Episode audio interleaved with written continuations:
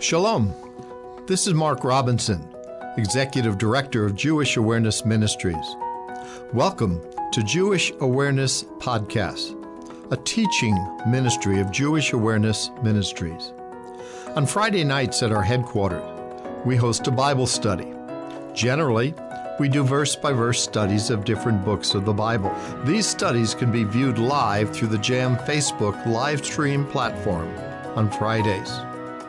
If you have questions or would like additional information, go to our website, jewishawareness.org. Email us at office at jewishawareness.org or call us at 919 275 4477. Enjoy the Bible study. That God has with individuals through Jesus Christ. It's a personal relationship with God. Whereas the Old Testament, which it talks about here, uh, is not a book. It's not Genesis to Malachi. The Old Testament is the Mosaic Law, which was the relationship that the nation of Israel had with God. And we have taken those two terms and we have uh, misused them for centuries now, where it is so ingrained that, well, the Old Testament is old, passe, done away with, and so on, and you know, we have the new and so on. We have one book, one Bible, uh, from Genesis to Revelation. Uh, so Jesus is the mediator of the New Testament the new way to come to God, the only way that ultimately you can come to God. Uh, not a book, but a relationship with God. He's the mediator. Secondly, Jesus died for the sins of those under the Old Testament. Uh, for this cause, he is the mediator of the New Testament, that by means of death for the redemption of the transgressions that were under the First Testament, or what in Hebrews, and what we often refer to as the Old Testament, or the Mosaic Law, the Mosaic Covenant. Again, not a book. So Jesus died for the sins of those under the First Testament or the Old Testament, the Mosaic Covenant, so they could be, would be redeemed. So we learned that from this verse. Thirdly, and we're going to consider this uh, a little bit more than the first two before we look at how did people get saved in the Old Testament economy. Uh, they which are called, you know, Jesus, the mediator of the New Testament, by the means of his death, he would redeem those under the Old Testament and their transgressions. They which are called might receive the promise of eternal inheritance. So, you know, the promise of eternal inheritance is, is pretty simple. They had a promise. But a promise is not a reality. Promise is a hope. It's something that uh, in the future will come to pass if the promisor is faithful. I mean, we have a, we have a promise too. What is our promise? Kind of like the same promise that they had in the Old Testament glorification, heaven. So, and if the promisor, who is God, is faithful, will that promise one day be reality? Yeah. Well, same true, same truth with the with the, the saints under uh, the the earlier scriptures under the Mosaic law in Israel, that type of thing. There was a promise of this one to come, and and as we get to Hebrews chapter 11, uh, it, it, will tell us that that Abraham um, looked for a city built without hands. That promise, that type of thing. But that's easy. The promise of eternal salvation that they they they, they expect it as well. But those which are called, and I don't want us to trip over those which are called. You know, it might give the impression, well, there's only, you know, you know, they, they, they've called Buzz, but they haven't called Bob. Or maybe they've not called anybody with a name that starts with a B. What's your first name, Buzz? Other than Buzz? Oh, you're still, still in trouble. Uh, so, you know, uh, don't think of it in that way. Um, those which are called. So, so I put down a few verses that, that we should kids consider. And the first one comes from the earlier scriptures, Isaiah 55. And it's an offer to everybody. It's a call, if you will, to everybody. How everyone, and, and in the context of Isaiah, this is Jew and Gentile, this is men and women, this is adult and child.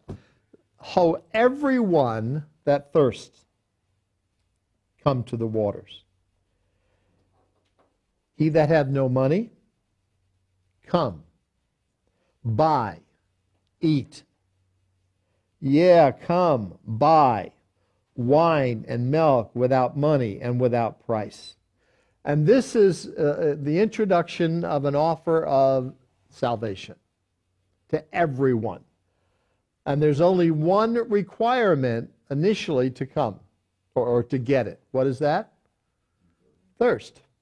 In other words, you have to recognize your need. Uh, you know, if you don't realize you're thirsty, and, and, and when, when we go to Israel, we, we tell people we're going to be in, in the desert and we're going to be in very dry heat and you're going to lose a lot of your fluid and you're not even going to realize it. And so drink even if you're not thirsty because you will become dehydrated and you can have problems. And uh, years ago, you may re- remember Bishop Pike. Remember the name, the guy Bishop Pike? I, I, he was a Catholic or something, but he lived in Israel. He should have known better. But he went down to the desert in the south and um, hiking on his own and didn't drink any water. He felt fine. But he was just dehydrating at a, at a, at a fast clip. And it, it, it hit him quickly, and he passed out and he died. Dehydration in the sun. He didn't recognize his thirst. He had it, he didn't recognize it, and it was fatal.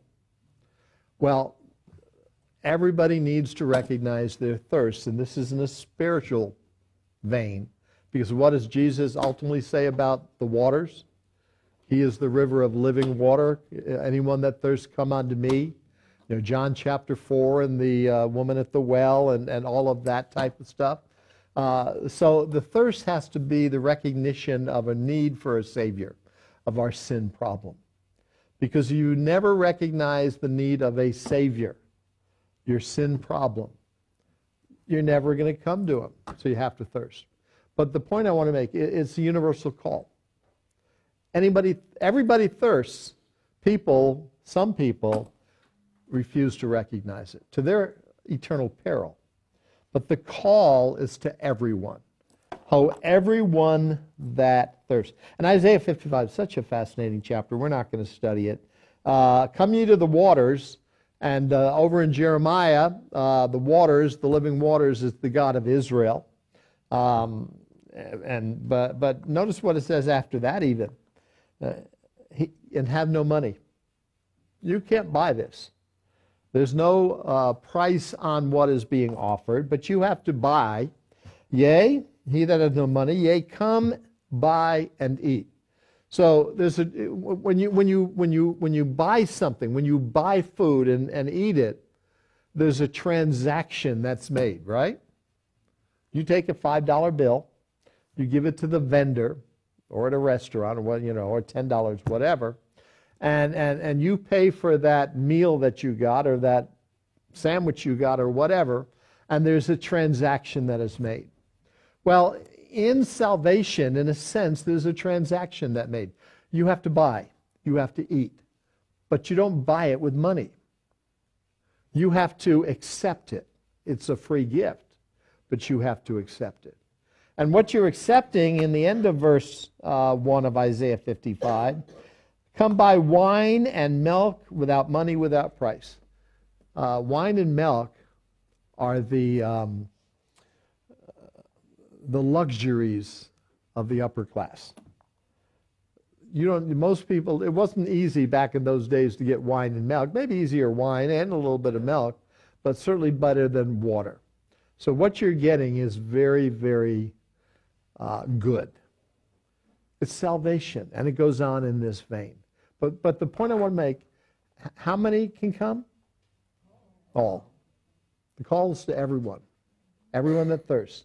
Everyone does thirst, but some don't recognize it for whatever reason. Jesus said, John chapter 1, verse 9, um, that was the true, John, John wrote, that was the true light which lights every man that comes into the world. Every person born into the world, God lights, the Lord lights. He gives that spark of understanding that he has a need of a redeemer, of a savior, the knowledge of God. We all have, everybody born into this world, whether you're born in the darkest parts of Africa, in the jungles, or whether you're born in the uh, penthouse of the buildings in New York City, or anywhere in between, you are given the light of the reality that there's a God. He has put that light in everybody without exception. Look what it says. That was the true light, Jesus, which lights only the called of the world. Is that what that said? No. He lights every person. Every person that comes into the world no, and, and people have referred to that, uh, that we all have uh, until we're saved, uh, a God shaped void in our heart, as it were, that's empty, that we know it needs to be filled. We know there's a creator out there. Uh, we, need to, we know we need to accept him, and uh, oftentimes people will try to fill that void with all kinds of other stuff drugs, sex, political power you know, you know, we were talking about political power and Kavanaugh earlier. You know, you know why the progressives, the Democrats, you know, why they're doing what they're doing? It's their religion. It's their religion. You know, they may give uh, uh, the externals of a Christian religion, but they don't have the internal reality of a relationship with God. And so everything is subjective, everything is moving, and so we, when, when, when you go against what they believe, you're going against their religion. And, and one of the, um, one of the um, I don't like the ordinances, Catholics would call it sacraments. One of the, one of the ordinances or sacraments of, of the uh, progressive worldview, abortion. You know, that that you know that you, you touch abortion and you t- you know you're touching that which is holy, taking away that right. Um, and there's other um, you know sacraments they have to some degree. It's their religion. Um, so they are filling their void wrongly with, with the wrong, and, and other people do it with religion too, different kinds of religion. So, but the point is, everybody's lit. Everybody's got the light of God. Every man that's come into the world has that. Uh, and Jesus said in verse 32 of John chapter 12, And I, if I be lifted up from the earth, will draw all men unto me. Now, when it speaks of Jesus being lifted up from the earth, what is it talking about? His cross, his crucifixion, and ultimately his resurrection. Was he lifted up from the earth? Yes. And thus, because he was lifted up, he will draw all men unto him. It doesn't mean all men will come to him, but all men will be drawn. And part of that is through the, the, the God consciousness, if you will, that God has placed in every man. Uh, Romans chapter 2 speaks of Gentiles guilty before God uh, but by their conscience. Jews are guilty before God. Romans 2 goes into detail based on the law that God has given, but both are guilty before a holy God. But Jesus will lift up every man in the world is drawn unto him, doesn't mean everybody will come unto him. And then Matthew 22 14, for many are called. Now, many there doesn't mean, uh, it means all are called, it means a lot of people are called. And we know from other scriptures how many people are called? All people are called. So many here, there's a lot of people called. You know, billions through the ages, as it were. Uh, many are called, but few are chosen.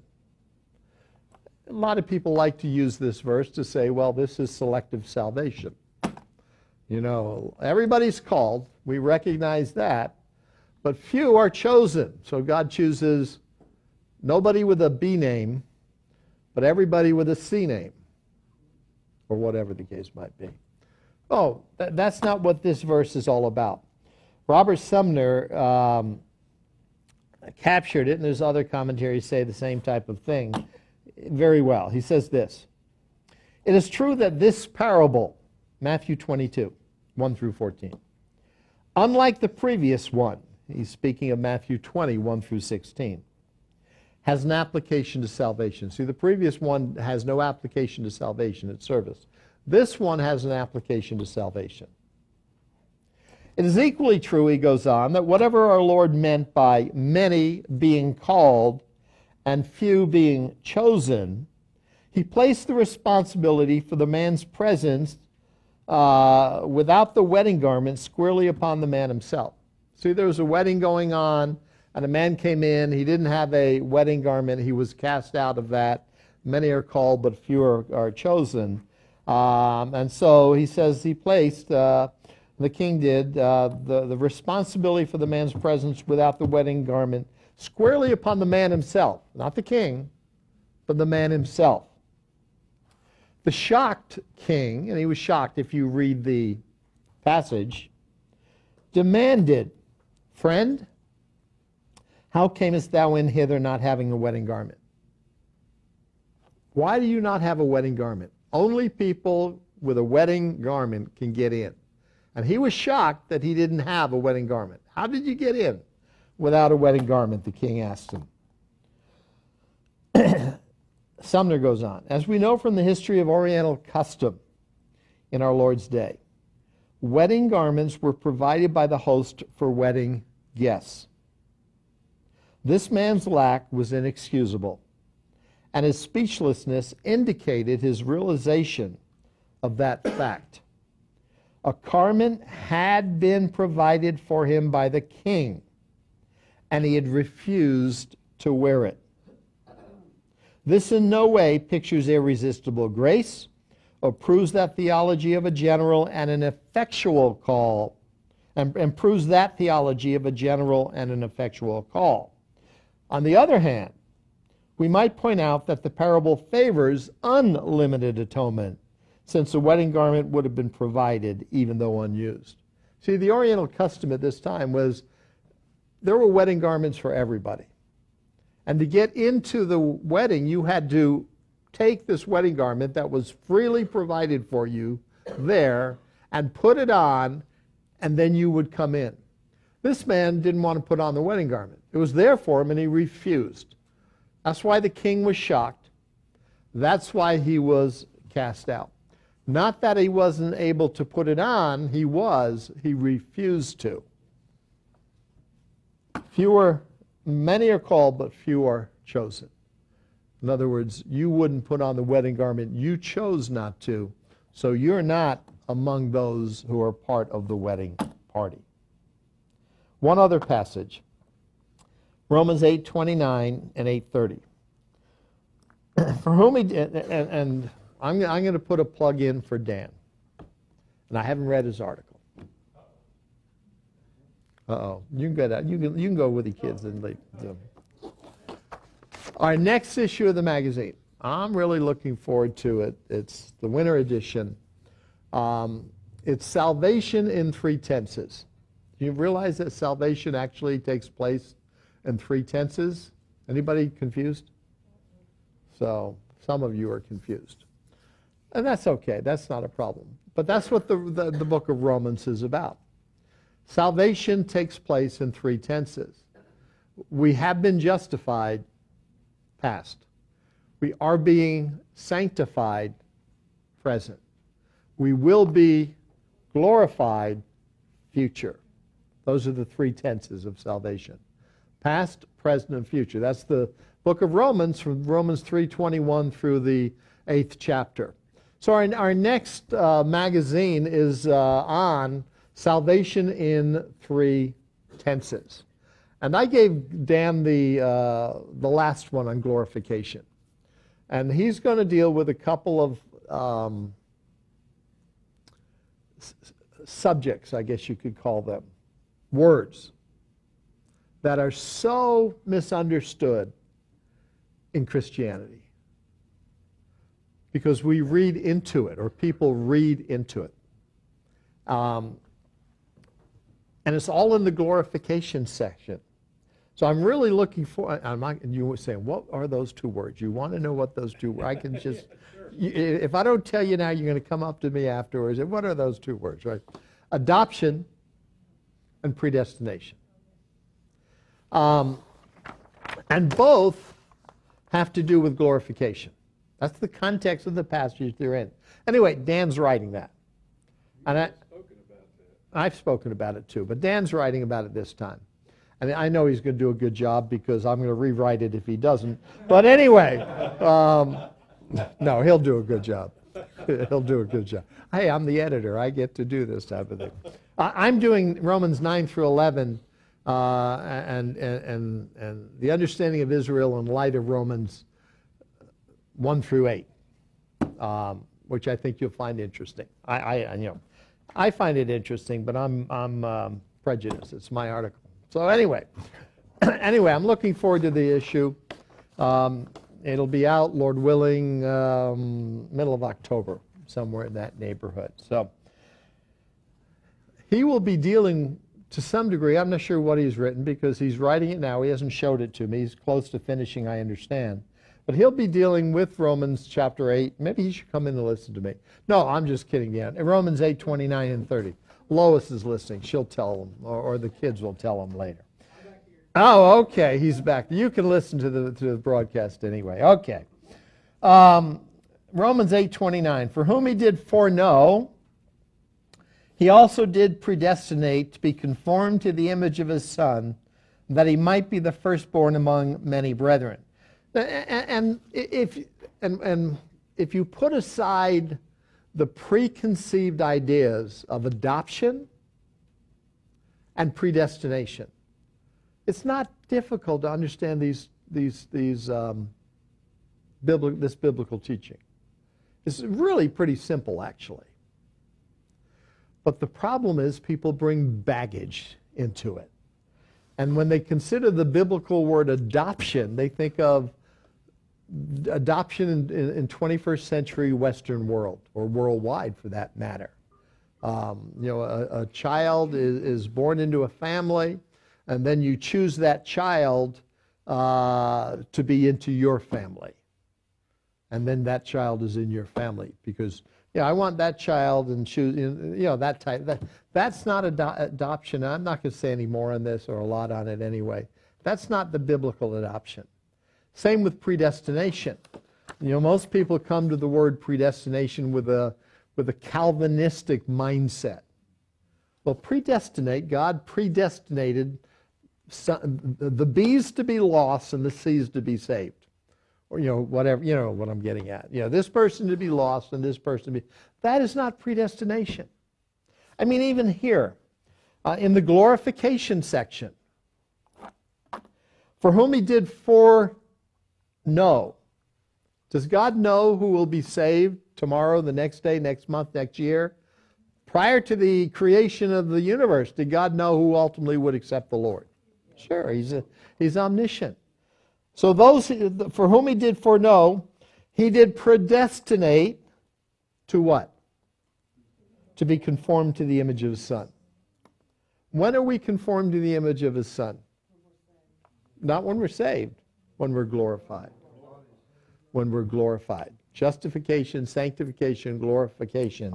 And this is the glorification section that we will be like Jesus at that time, um, that he might be the firstborn among many brethren.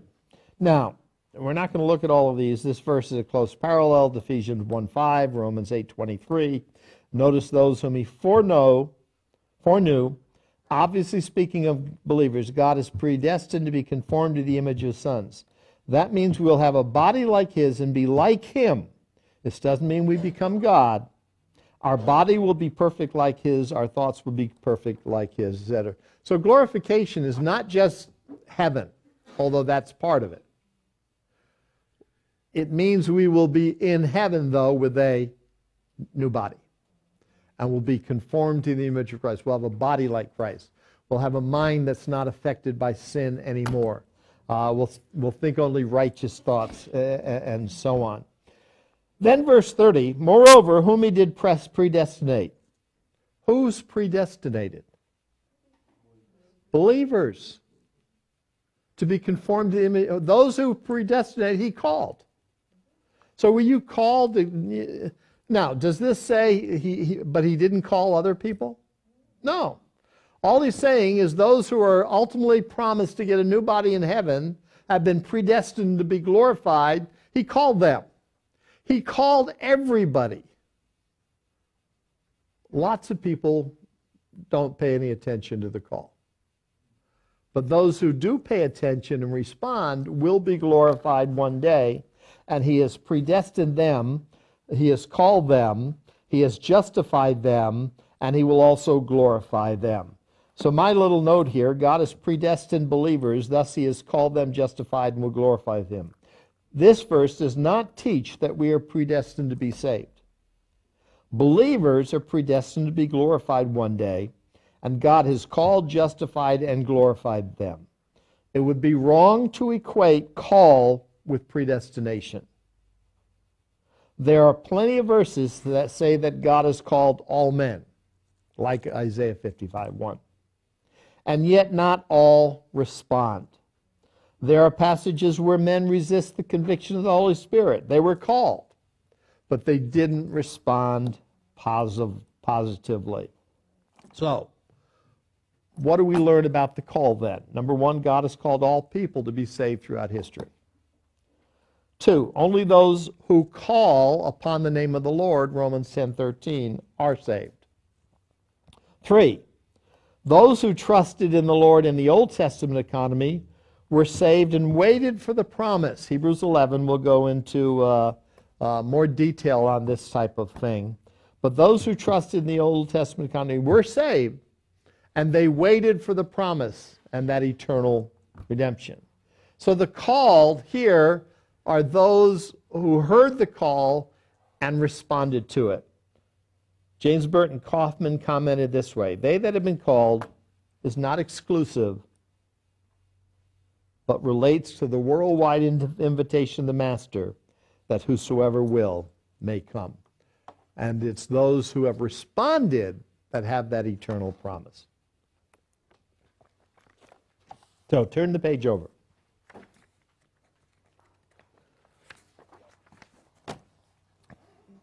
So, what do we need to know about salvation prior to the life, death, and burial, life, death, burial, and resurrection of Jesus? We're not going to look at all of these verses, probably, because I'm looking at the clock. so, but anyway, number one, the law never saves anyone. The law was never, ever able to save anyone. The law referred to in the Bible is the Mosaic Law. It's made up of moral, ceremonial, and civil regulations under which Israel was to live. Moral, thou shalt not murder. Thou shalt not bear, false witness. Um, uh, ceremonial, the Passover, uh, Yom Kippur, the Day of Atonement, uh, tabernacles, Sabbath. Those are, those are ceremonies, religious ceremonies. And civil would be just how they would live and the prescriptions that God gave under the Mosaic law for dealing with transgressors and that type of thing. So the law, the rabbis say, of 613 parts, are made up of those three areas moral, civil, ceremonial but the law as a whole. Never saved anyone, and is always looked upon by God, the law as a whole. Uh, James chapter 2, verse 10. If you offend in one point of the law, you're guilty of all. That's why it's not called laws. It's not the Mosaic laws, it's the Mosaic law. It's got many parts. According to the rabbis, whether they're right or not doesn't matter. 613, even if it's only 10, like the Ten Commandments. Uh, but there's a lot more than that. So, what do we learn about the law from the following verses? Romans 3:19. Now we know that what things soever the law says, it says to them who are under the law, that every mouth may be stopped and all the world may become guilty before God. So if you want to live under the requirements of the Mosaic law, what does the law itself teaches you? You're guilty. You're condemned. Uh, that you you are that, that you cannot say I should go to heaven because I kept the law. Because nobody can keep the law. I, you know, I've said this before. If there, if there are 613 parts to the law, you know, it's like Bob. You're incor- I heard you, Bob. Incorrigible. Um, you know, there's 613 parts. If there are 613 parts, how many of us? How many of you can can name? How many of us can name all 613 parts? How are you going to keep the law if you can't name them? If you don't know what it says. Okay, let's make it. How many of you can, can don't raise your hand? How many of you can can name the Ten Commandments? And you're thinking, well, I can get four or five or six, but I'm not sure I can get all ten. Well, how can you keep just 10 commandments of God if you don't know them, let alone 613? Every mouth will be stopped. You, you kept the law? No, you didn't. You broke this one and this one and, and yada, yada, yada, yada. So it's not the balance beam, it's perfection that God requires. Deuteronomy 27 26. Cursed be he that confirms, that means carries out, that confirms not all the words of this law to do them. And all the people shall say, Amen. So God said that He gave the law to the people of Israel. If you cannot carry out the words of this law your entire life perfectly, you will be cursed. You need to recognize that and you need to agree with what I'm telling you.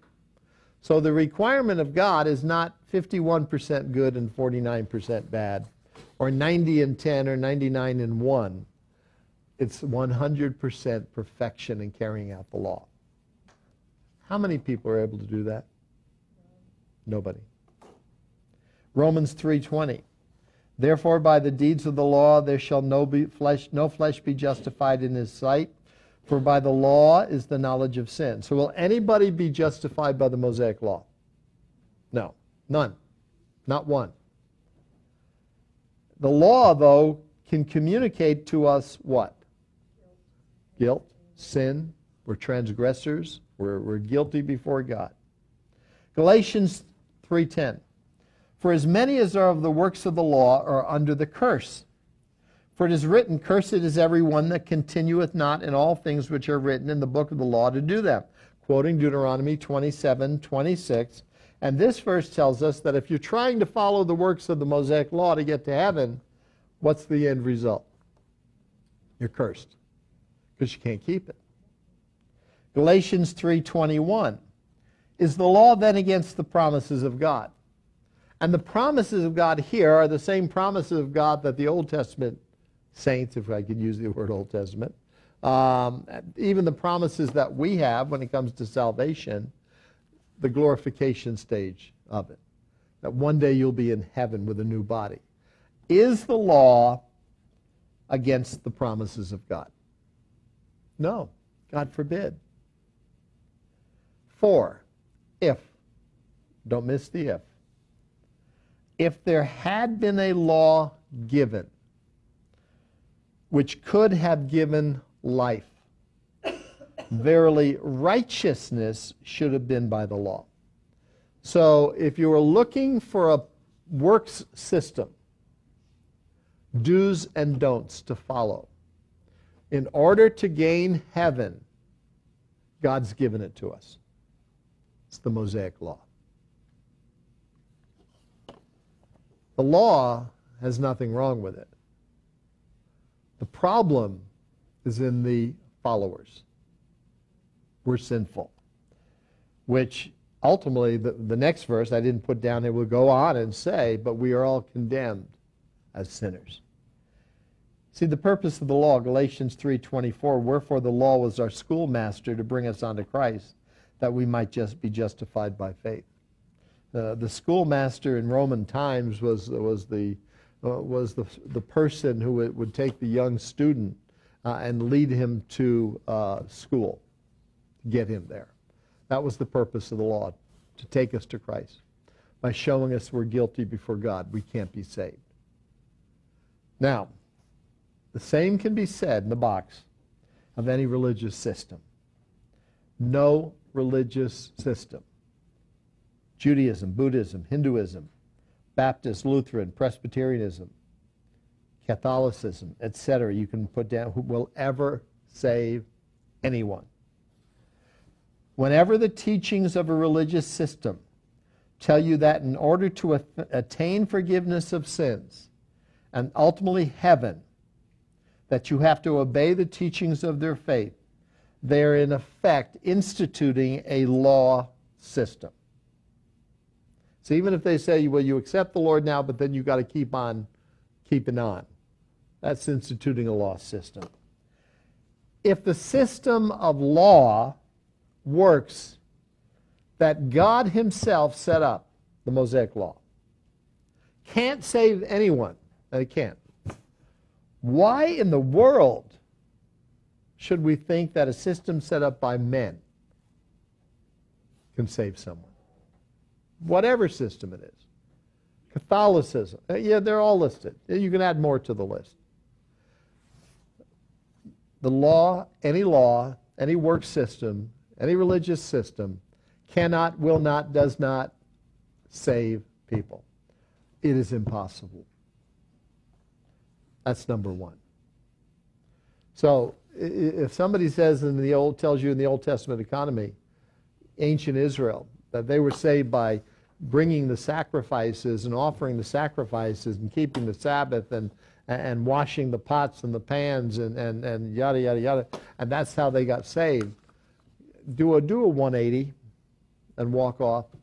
Or better yet, tell them you're wrong and uh, show them that it's, by, it's always been by grace through faith. But anyway.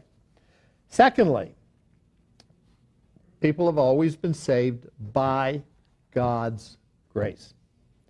Ephesians 2 8, for by, for by grace are you saved.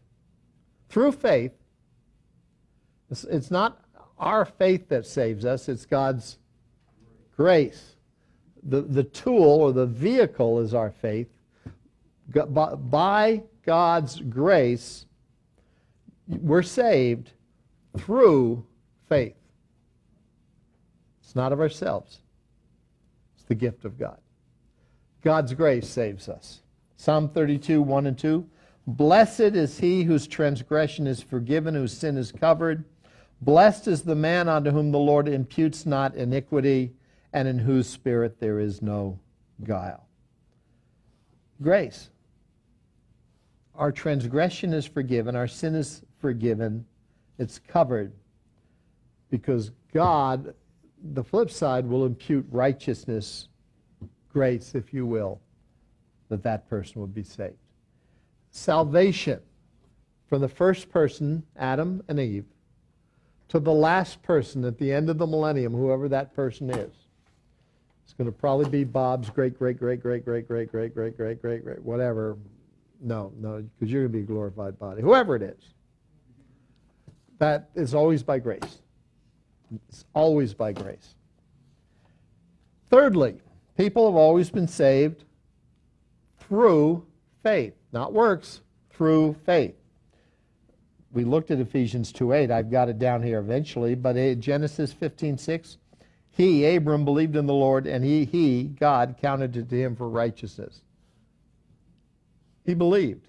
He had faith. It was through his faith that God gave him that righteousness that God saved him. Habakkuk 2:4 Behold, his soul, which is lifted up, is not upright in him, but the just shall live by his faith. It's true faith. Faith doesn't save us, but that's the vehicle in which God's grace is enacted on our part and we are saved. Again, Ephesians, uh, uh, Romans 4 3. For what says the scripture? Abraham believed God, faith, and it was counted unto him for righteousness. Ephesians 2 8. For by grace are you saved through faith, that not of yourselves, it's the gift of God. It's through faith. Galatians 3 8 through 14. The scripture for foreseeing that God would justify the heathen through faith. Preached before the gospel unto Abraham, saying, In thee shall all nations be blessed, back in Genesis 12, first three verses. So then they which be of faith are blessed with faithful Abraham. For as many as are of the works of the law are under the curse. For it is written, Cursed is everyone that continueth not in all things which are written in the book of the law to do them. But that no man is justified by the law in the sight of God, it is evident, for the just shall live by faith. And the law is not of faith. But the man that does, does them shall live in them. The law is works. And if you live by works, you're going to ultimately be judged by those works because you're not perfect. And then verse 13 Christ has redeemed us from the curse of the law, being made a curse for us. For it is written, Cursed is everyone that hangs on a tree, that the blessing of Abraham might come on the Gentiles through Jesus Christ, that we might receive the promise of the Spirit through faith.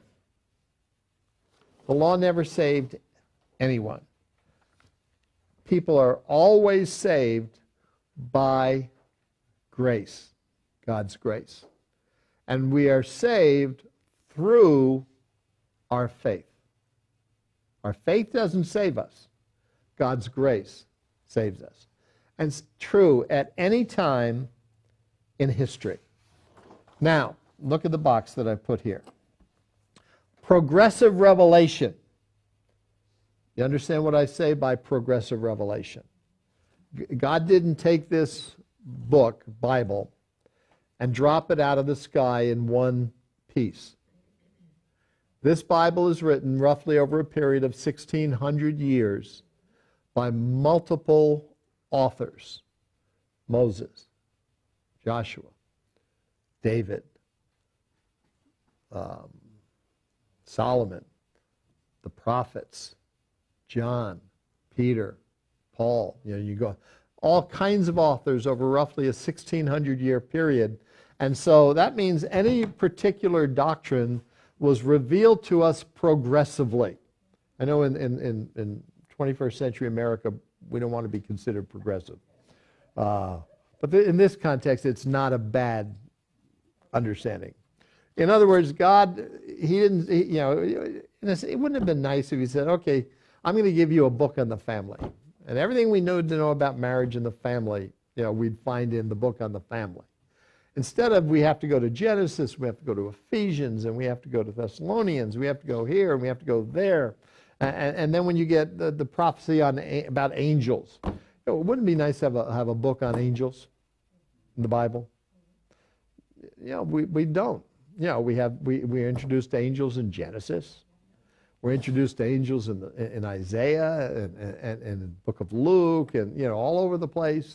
So you got to go searching to put it all together. And so over time, you get all this revelation on angels, on marriage, on uh, what was the other thing I had mentioned? Um, whatever it was. Uh, well, salvation is the same way.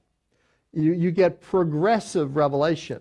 Now, the truth is always the same, but God progressively laid it out for us to understand it. So, progressive revelation leads us to the following biblical understanding of salvation four things the basis, the requirement, the object, and the content of salvation will help us to understand the issue of salvation throughout history. So, first, the basis for our salvation. The basis for our salvation, or foundation of our salvation, or anybody's salvation, at any time in history, Adam, Moses, Isaiah, Malachi, John, Peter, Paul, um, I'm not going to put Augustine or Calvin in this talk. Um, I hope they're in heaven. Um, you know, you or me. The basis for our salvation at any time in history is the death, burial, and resurrection of Jesus. That's what Hebrews 9:15 is talking about. Jesus, the mediator of the new covenant, by his death, he would bring ultimately to glory those who were under the law. Leviticus 17:11 talks about the, the blood making an atonement for the soul. Hebrews 9:22 says without the shedding of blood there's no remission of sin. Hebrews chapter 10, which will be there shortly, Lord willing, uh, by the end of the year for sure, before the end of the year. Uh, but verse 10, by the which will we are sanctified, by, by the which will we are sanctified through the offering of the body of Jesus Christ once for all. It's Jesus' offering where we are sanctified forever. That whole passage goes into it. 1 Peter chapter 1 and verse 18.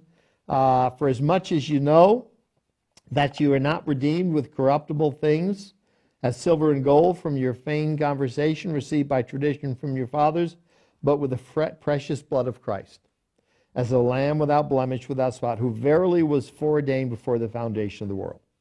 We don't need to read on. The basis of salvation for anybody at any time is because Jesus ultimately died for the sins of the world, was buried, and rose again. Now, what's the requirement of salvation?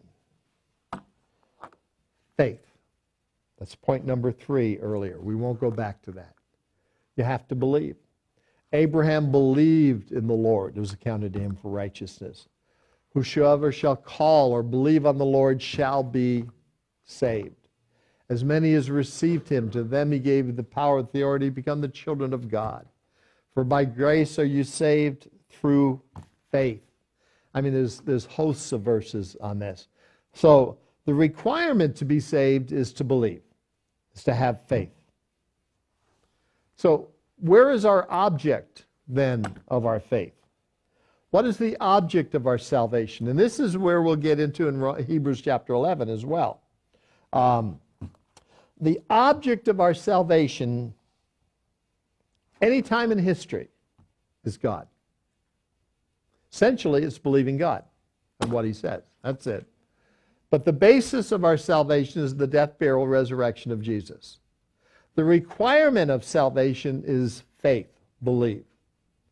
But the object of our, of our salvation, any time in history, is God. You got to believe in, you know, you, you faith is not a, a, a blind leap into the dark. A lot of people think faith is, well, I'm not sure it's true. It's kind of like putting a blindfold on and, and walking out, somebody, you know, walking out to the edge of a, of a hill, a mountain, and jumping off and hoping that you're going to land safely. That's, that's not faith, that's foolishness. Faith is based, there's an object for our faith, and that object is God and God's revealed will for mankind. So we, our object of faith is always God. God will not lie. God instructs us. God tells us. So that's our object, that, we, that our, we place our faith in God and God, what God has told us. The issue here, then, is whether man will take God at his word and exercise faith in the provision for salvation which he has revealed. See, that's the issue. Many are called, lots of people won't put on the garment. For whatever reason. I don't need that. I'm too good of a person. I do it my own way. My religion's going to get me to heaven. Whatever reason, doesn't matter when we get to Hebrews 11, verse 6, without faith, it's impossible to please Him, being God. You can't please God if you don't have faith. For he that comes to God must have faith, believe that God is. Can an atheist be saved? No. You got to believe there's a God. You got to believe in the true God. So he that comes to God, he that comes to God, you got to believe number. I mean, that's axiomatic, that's foundational, that's basic. But yes, you got to believe there's a God, and you've got to come to God, and you've got to believe that, as Hebrews chapter 11 verse 6 says, uh, Come to God must believe that he is, and that he is a rewarder of them that diligently seek him. Now, we're going to break this down in a lot of detail when we get there, but it's by faith we come to God. How many of you have ever seen God? Well, didn't you see Barack Obama when he was president? Just kidding. He was the Messiah. Okay, but Messiah is God. No. None of us have seen God. Not even Bob. He raised his hand. Okay. Um, in the Old Testament, for example, the prophets are always called for the backslidden. The prophets always called the backslidden people to return, return to God, not to a religious system.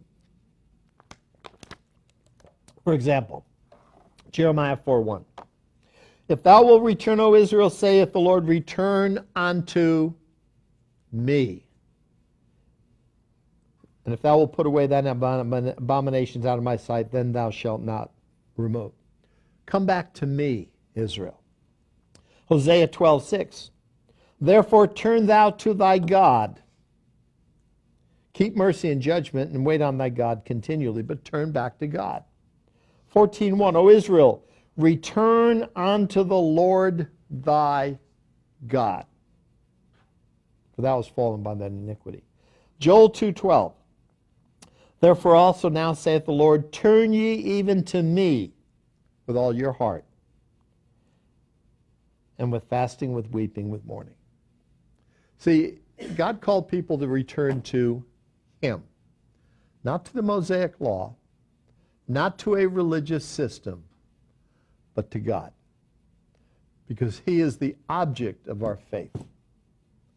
Salvation is not found in the Baptist church, not found in the Catholic church, the Presbyterian church, the Lutheran church, any church, any synagogue, any mosque, certainly not.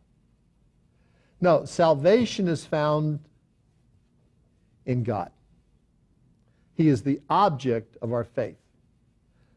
A person doesn't need to return to church if he's backslidden. He needs to return to God. And when he gets right with God, then he's going to want a fellowship with believers and be under the preaching of the word. But you don't return to church, you return to God, and then things naturally fall in order after that. Same back in the Old Testament. Return to God. So don't tell somebody, you know, you need to come back to church. They don't need to come back to church. They need to come back to God. And when they come back to God and they get right with God, they're going to go to church. Because they're going to want to be with the saints. They're going to want to be under the preaching of the word. They're going to want to worship the God that they have returned to and God has established the church. But don't tell them to return to the church. That's not the answer. If they return to the church, the pastor is going to offend them shortly. Or somebody in the pew next to him is going to say something they don't like. Or something's going to, and then they're going to leave the church again. Return to God. The object of our salvation is always God. Now, here's the difference the content of what we believe, what God has told us to believe, the content of our faith. Remember, the object is God, what God has told us, but the content of our faith has changed throughout history. Now, before we look at some verses in this regard, there are two themes, basic themes, in regard to salvation that run through the scripture. Started all the way back in Genesis after the fall. Genesis 3:21 on to Adam and also to his wife did the Lord God make coats of skins and clothe them. What did Adam and Eve do for initially? They established their own religion. They covered themselves with fig leaves. They were naked prior to that. Well, God didn't accept that. What God was showing them is that there had to be the shedding of blood. You, I will provide your clothing, your salvation. Genesis 4 3. Cain and Abel. In the process of time, it came to Cain. It came to pass that Cain brought of the fruit of the ground an offering unto the Lord, and Abel he also brought of the firstlings of his flock and of the fat thereof. The Lord had respect unto Abel and to his offering, but unto Cain and his offering he had no respect. And Cain was angry, very wroth, and his countenance fell. They both bought, brought the best of what they had.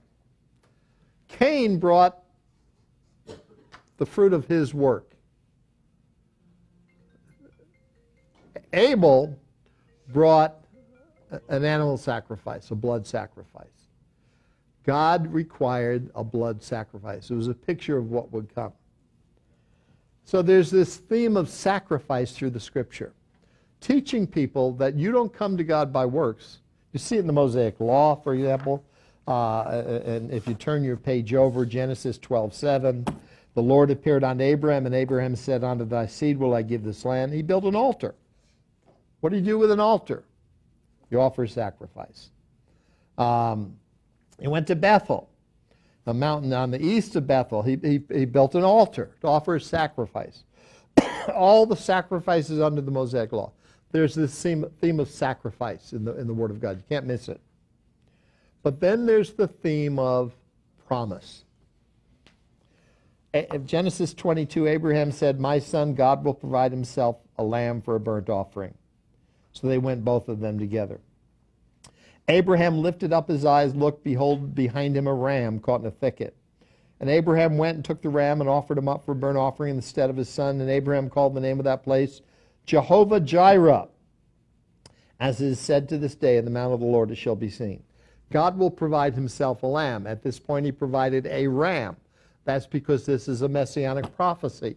In the future, in the mount of the Lord, God will provide himself as that lamb, Jesus. That's the promise. Isaiah 53. Yet it pleased the Lord to bruise him. He has put him to grief when thou shalt make his soul an offering for sin. The Messiah, that's a promise. Even though it's in past tense, it hadn't happened yet. It's a promise that would take place. Daniel 9:26, Messiah will come and be cut off but not for himself. That's a promise. So you have this, this theme of sacrifice, and you have this promise that God would un, one day provide the ultimate sacrifice, the Lamb of God for our sins. Now, that's the themes that run through the word. There are other themes, but the, in the way of salvation. So, in the box now. Since the, the revelation of God was progressive, revealed over about 1600 years, we would expect the content of salvation to be different because we didn't have full revelation, right? Just logical. But based at all times on the need of a sacrifice for forgiveness of sin and God's promise to provide that forgiveness through his sacrifice. That's underlying it. Romans 4 1 through 5, quoting from Genesis 15 1 through 6. Abraham believed God's promise of a seed. What shall we say then that Abraham our father is pertaining to the flesh is found? For if Abraham were justified by works, he hath whereof to glory, but not before God. For what says the Scripture? Abraham believed God, and it was counted unto him for righteousness. Now, to him that works is the reward not reckoned of grace, but of debt. But to him that works not, but believes on him, God, that justifies the ungodly, his faith is counted for righteousness when you read the story, and I should have put the verse down here, I didn't. In, in Genesis 15, 1 through 6, I want to see, I want you to see what God required Abraham to believe.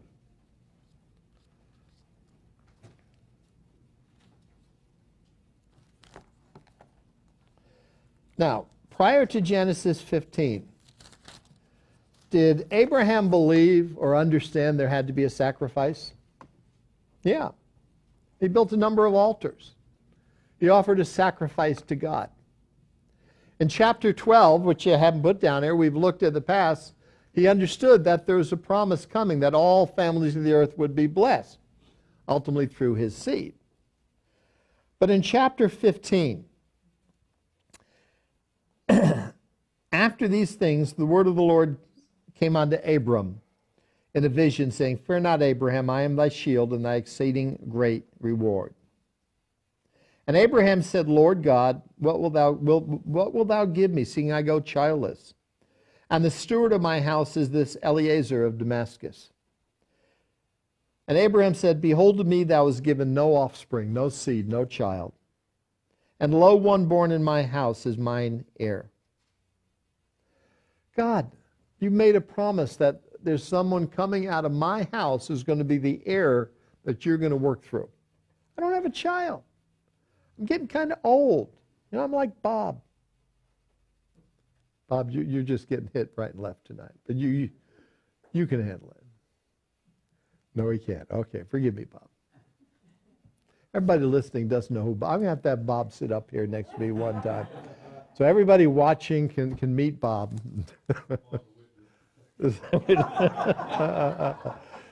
Abraham knows the promise would come through him.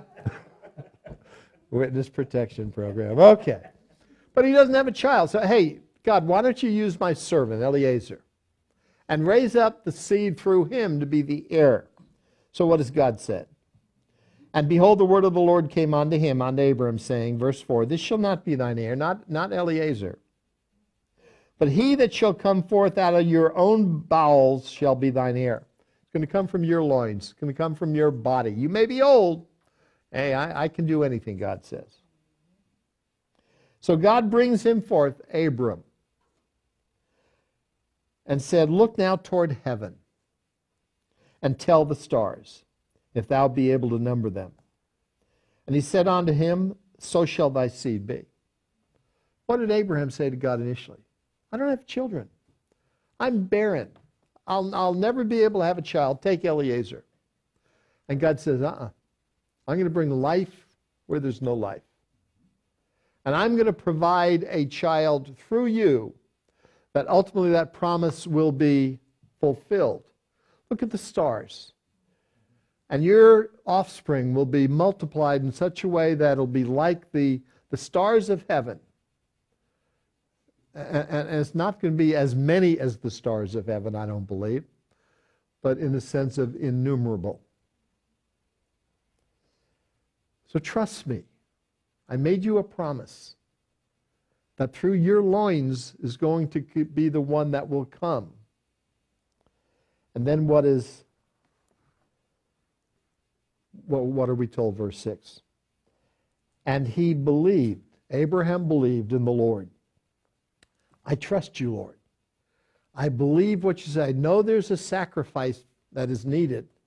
And I know you are going to provide that sacrifice ultimately through a child that is born to me. I believe what you're saying, Lord. And God counted that as righteousness. Abraham was saved. Where do you see in this passage anywhere the death, burial, and resurrection of Jesus. You don't. Abraham was not to believe or called on to believe that one day there's someone coming who's going to die for your sins and be buried and rise from the grave. No, the content of what God asked him to believe was just believe that, that there is a sacrifice required and that, that, that provision is going to come through your loins and if you believe that I will do that, he did believe, and God counted it to him for righteousness. The content of what Abraham believed was not the death, burial, and resurrection. It was the knowledge that he needed a Savior from sin, and God would provide that. That's all. That's what we have in Romans chapter 4. Abraham believed God's promise of a seed, and God accounted it to him for righteousness. Read all of 4 later, but look at verses 16 through 22. Therefore, it is of faith that it might be by grace. To the end, the promise might be sure to all the seed, not to that only which is of the law, but to that also which is of the faith of Abraham, who is the father of us all. It's to Jew and Gentile. As it is written, I have made thee a father of many nations. Before him whom he believed, even God, who quickens the dead, calls those things which be not as though they were, which against hope believed in hope that he might become the father of many nations according to that which was spoken. So shall thy seed be. Abraham had no hope. Take my servant. God said, No. I'm going to do it through you, Abraham. Are you going to believe me? And Abraham believed in the Lord, and it was accounted to him for righteousness. That there was hope, even though he had no hope initially. Being not weak in faith, verse 19, he considered not his own body now dead when he was about a hundred years old, either not the deadness of Sarah's womb. Humanly speaking, this is later on in Genesis, there is no way they could have a child. But he didn't consider Abraham his age, his weakness, his inability to have children anymore, Sarah's inability to have children anymore. He knew that God would provide. So his focus was not on him or Sarah, but on the object of his salvation, God. He staggered not at the promise of God through unbelief, but was strong in faith, giving glory to God and being fully persuaded. Fully persuaded. Salvation requires us to be fully persuaded. Well, Jesus might have died for my sins. I'm not sure. Could be. I know that's what it says. And no, no, no. The object of our faith is a God who cannot lie, a God who created the heaven and the earth, a God who is omniscient, omnipotent, omnipresent. If you can't believe him, you can't believe anybody. Abraham being fully persuaded that what he had promised, God had promised, he was able to perform. Therefore, it was imputed to him for righteousness. Now, in closing, since the time of Jesus, the content of faith has coincided with the basis of faith. They run parallel today. The death, burial, and resurrection of Jesus. Today, we are to accept Jesus as our, our Lord and Savior, Romans 10 13. Believing that he died for our sins, was buried, and rose from the grave, Romans 10 10. If we want to have our sins forgiven and ultimately go to heaven. Abraham was saved because Jesus would ultimately die for his sins, rose from the grave. But the content of what he was believed was not that. His content was, the object was on God who required him to trust him, that he would provide a, uh, the ultimate one, the Savior, the Messiah, through him, who would provide. But he didn't know all the details, but he believed God, trusting God, was counted in for righteousness. Today, again, the basis of our salvation and the content of our faith line up. So to be saved, you have to believe in, have faith in the death, the burial, and the resurrection of Jesus to be saved. So they were saved in the Old Testament by grace through faith. As they trusted God, and then what God required them to believe, they believed it. And they knew that that promise ultimately one day would come to fruition, which it did when Jesus came, died, rose again, that we could all have forgiveness of sins.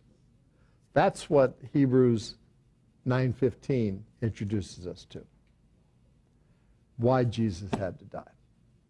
Praise the Lord. Praise the Lord. Amen. Amen. And so, any other questions or thoughts? Okay, let's pray. Cheryl was up a couple hours. She said she put a lot of work into the um, into the goodies tonight. And what are they?